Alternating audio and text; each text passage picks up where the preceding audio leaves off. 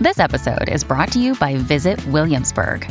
In Williamsburg, Virginia, there's never too much of a good thing. Whether you're a foodie, a golfer, a history buff, a shopaholic, an outdoor enthusiast, or a thrill seeker, you'll find what you came for here and more. So ask yourself, what is it you want? Discover Williamsburg and plan your trip at visitwilliamsburg.com.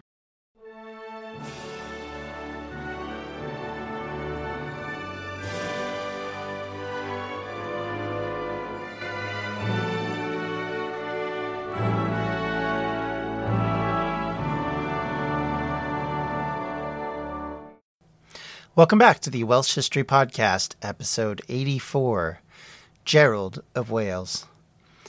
Previously, we talked about one aspect of the Welsh Church and the rise of the Cistercians monks. This week, we're going to talk about equally influential figure who has given us a larger understanding of the Welsh from mostly a Norman understanding or perspective. His name is Gerald, better known to us as Gerald of Wales, or in Latin, Giraldus Cambrensis. Gerald was born in Manorbier, in a farmland area of Dyfed. His grandmother was Nest, the former princess of Deheubarth, who married the local Norman Marcher lord, as we've talked about earlier. According to historian John Davies, Gerald was a complicated character. Gerald took pride in his Welsh descent, as we mentioned, his ancestry was important to his station as Nest was the daughter of Rhys ap Tudor, the last prince of Deheubarth to that point. But he complained that he was too much of a Norman for the Welsh and too much of a Welshman for the Normans. Gerald may have spent his youth in Wales, but he was educated in Paris as a clergyman, and on his return would be fluent in French and Latin, but not necessarily in his grandmother's native tongue. He in fact arrived in Wales in 1174 after spending nine years in France, learning and growing as a student and cleric. He would be settled into Brecon as an archdeacon and put to work straightening out local tithes and excommunicating those that tried to defraud the church. Um, this was an important point for a lot of churches at this time period and will become a bone of contention in the uh, Protestant era. But tithes were set aside for landholders, specifically rich landholders, to pay money and to help fund church construction, church property, all of those kind of things. And to be fair, to, in effect, help support the social services that came through the churches at the time. In fact, a lot of the social assistance that the poor had came through the church alone and large, largely were ignored by those of the upper class and, and the nobility. So these kind of things were important and they were things that they needed. Of course, that money was also used for other things. It was used for elaborate church buildings and for magnifying your local bishop and priest. So there is a bit of that too. So let's let's be fair and say there was a bit of a combination of things. Gerald himself was often seemed to want the Welsh to join a more Norman mentality, throw down past stereotypes, and get with the new cultural program. Uh, specifically, he seemed to portray the Welsh as somewhat unwilling to join Catholic ideals fully, and that one of his big things was is his emphasis on obedience and to central authority. While this makes sense from an Anglo-Norman perspective, as of course king being the head of the country and the pope being the head of the church, all of whom would have feudal uh, demands put upon everybody below them and things that they would have to meet. This would include the popes to a degree.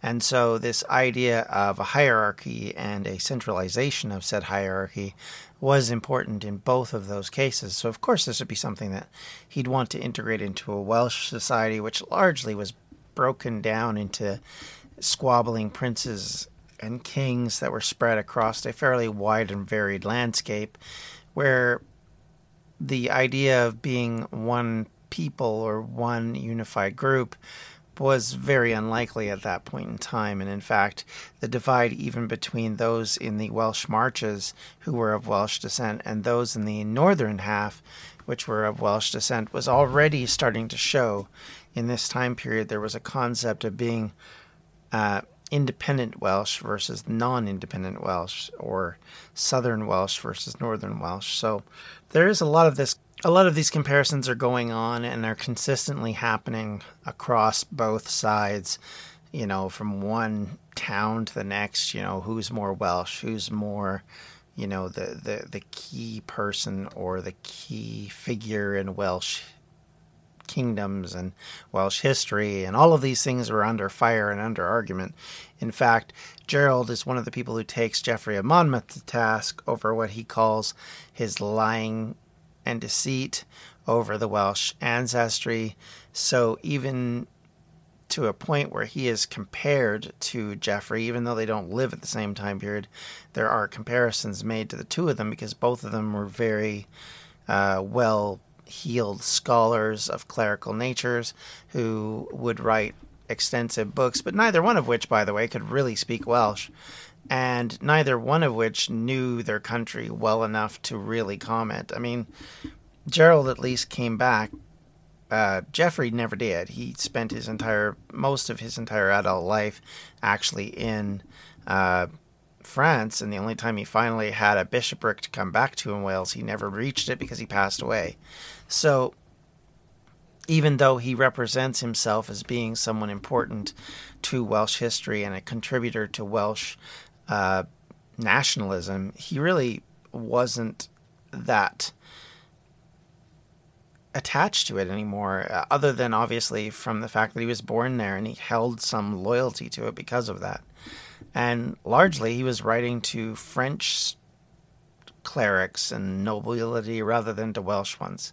So it's interesting to kind of see that dynamic come out. And Gerald seemed to always be fighting that, or at least always trying to poke holes in in the arguments of others. One of the biggest things that we learn as we start to read up on Gerald is that he had a bit of an ego. He thought himself better than most men, more read, better learned than most, was able to write better than most. His books were better than your books.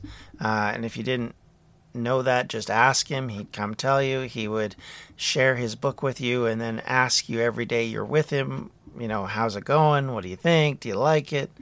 And so he was very much self absorbed, self obsessed. He saw himself as being the best at everything. He was the most handsome. He was the most learned. He, you know, nothing really showed on him that said he was humble, as you would think a follower of a God who expects humility to be. He very much showed none of that, and you can see that his education, if anything, seemed to bulwark that idea rather than dismiss it. And it's interesting to kind of take that into account. And so when when he's tasked to go with uh, Archbishop Baldwin and go to the rest of Wales to try and pursue getting uh, adherents to come for the Crusades in 1188, it's done obviously with certain things intent. By this point already, he's been back in Britain and specifically Wales, you know, for almost 15 years. He has grown as a figure in the area and he's already frustrated with what's gone on. He's struggling with the fact that he can't get what he wants, which is the archbishopric in Dyfed and the bishopric in Dyfed at that.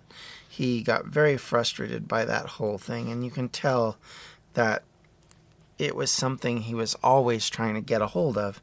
He always wanted St. David's to be separate of Canterbury, to be its own archbishopric, so that it would be only responsible to the Pope, not to the local English archbishopric in Canterbury. So he was constantly trying to push this agenda. And of course, that didn't win him a lot of friends with the Henrys and the these people who looked at him as being more of a nuisance and he was too local and too concerned about local politics and not concerned enough about you know the the whole of the English politics. So in a way, when he suggests this idea of being too Welsh for some and too English for others, that's kind of where it comes from. It comes from the idea that the the English nobility were never going to take him seriously and never really going to bend to what he wanted, simply because to them he was a Welshman. Whereas for Welshmen, they went and said, well, just because your grandmother's nest, it doesn't mean anything. You're not really Welsh in the same way. And so for some, they would look at him as being not very Welsh. Yet at the same time, he did try and advocate for the Welsh population. He was, in his later years especially, wanted the Welsh to be more a part of this Norman mo- morality and mo- mentality. He wanted to throw down past stereotypes and to get Welsh in a new cultural program. Specifically, he seemed to want to portray the Welsh as someone somewhat separate and apart, yet unique and noble because of it. Much like I think in some ways he's very similar to Tacitus, who is writing things in a way that he's now the difference is of course Tacitus is a Roman writing about the British, whereas we have a, a, a part Welsh person who's lived in Wales a fair amount of his life, who's writing from what legitimately could be argued a Welsh perspective, and so he has a different agenda, but it's still that idea that the Welsh are somehow more noble. You know, they're they're they're hard fighters They try their best, they're emotional, they're passionate, all of those things that, that you heard when you read Tacitus, and very similar arguments and similar ideas. But certainly, even as we might say, he was a little bit full of himself and had a lot of ideals that were kind of a little ridiculous. Gerald was an able writer. You read his his writings, and it's very easy to follow and understand. He wasn't complex. He wasn't like Gildas, who while he was able to write in a form of Latin, it was obviously a lot more rudimentary than the more formal Latin of the Roman period. This was someone who was a well taught, well educated scholar who came from one of the best universities in the world at the time, and the oldest, as it turns out, in Paris. And so he had been taught, and he understood and was able to write very clearly and fluidly and in a way that was informative and, and entertaining because he could tell stories, he could bring up rumors and ideas, and really, if you think about it, not dissimilar from Geoffrey. Thus, the comparisons are there, right? For example, he tells a story of Ifor Bach's attack upon Cardiff Castle. He also tells a story about the refusal of the birds of Llangorse lake to sing to anyone save their true Lord, um, and the declarations uh, and expressions and the fears of the old man of Pencader. So there are stories within Gerald's lifetime that he writes about. They're obviously, you know, either old wives' tales or old cultural ideas or memory uh, something we've talked about before, where basically people remember something the way it was, whether it actually was or not. And so there's a little bit of that going on too. So there is a lot of this kind of thing, but still, even within that, he gives us a really interesting portrait of Wales in a time period where Wales is on the brink of a massive sea change coming. We're going to reach very soon, and in fact, Gerald even writes about first meeting uh, Llewellyn the Great and how that meeting taught him that even at a very young age, Llewellyn was very driven and very much going to be aggressively seeking the kingdom. Because in the story he tells, he runs into Llewellyn on his way to go to take on his uncles in a battle. And so his ba- uh, uncles, of course, at the time are leading Gwynedd so he has a lot of drive and a lot of idealism and a lot of fervent patriotism, which you can see. So Gerald brings all this up and all this out in the public eye. And I think it's a fascinating study of, of what his view at the time is of Wales and how he sees it. And he doesn't call it, you know, Britain. He doesn't call it even to be fair, he doesn't call it Cymru, he calls it Wales. His patriotism is wrapped up in this name as much as it is anything else. Um, and in fact, one could argue that his patriotism was wrapped up mostly in his attempts to get the See of St. David and get it separated from Canterbury so that he could use it because his feeling was that as a Welshman he could never make any progress. He was always put down because he was Welsh, which is interesting to sort of, as we said earlier, look at from the perspective that he had one Welsh grandmother and the rest of them were English, or Norman at least. Gerald in 1197 and into the beginning of the 13th century spends a lot of time writing down uh, scholarly works, and one of them that we have even today is The Journey Through Wales, which I think is a fascinating book. It's his description of his time during the the run up to the missionary work for the Crusades and talking about his travels through Wales, which he did quite extensively with Baldwin and he gives an accounting of all of that, which I thought was very fascinating to read. You, you do get a lot of his mindset, obviously, and, and how it is kind of uh, brought forward from his own perspective. But he writes eight different drafts. So this is someone who was continually trying to improve and get better. And there were different forewords depending on the versions we have. We have at least four original copies of at least the first two drafts and the first two forwards. Oh, the second forward, I should say, we have, but the first forward unfortunately went missing. We have records of what it might have said, but we don't have the actual document. So it's interesting to kind of see those things come about and how important he was.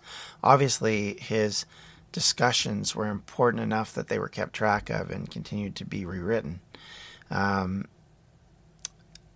but like so many before, when Bangor tried to become an independent see of Canterbury, and when David, St. David in the past, has tried to become an independent see, he couldn't get past the bias of the Pope, who saw England as more central and a more needed part of the country, and that Wales wasn't different enough, wasn't important enough really to have its own see.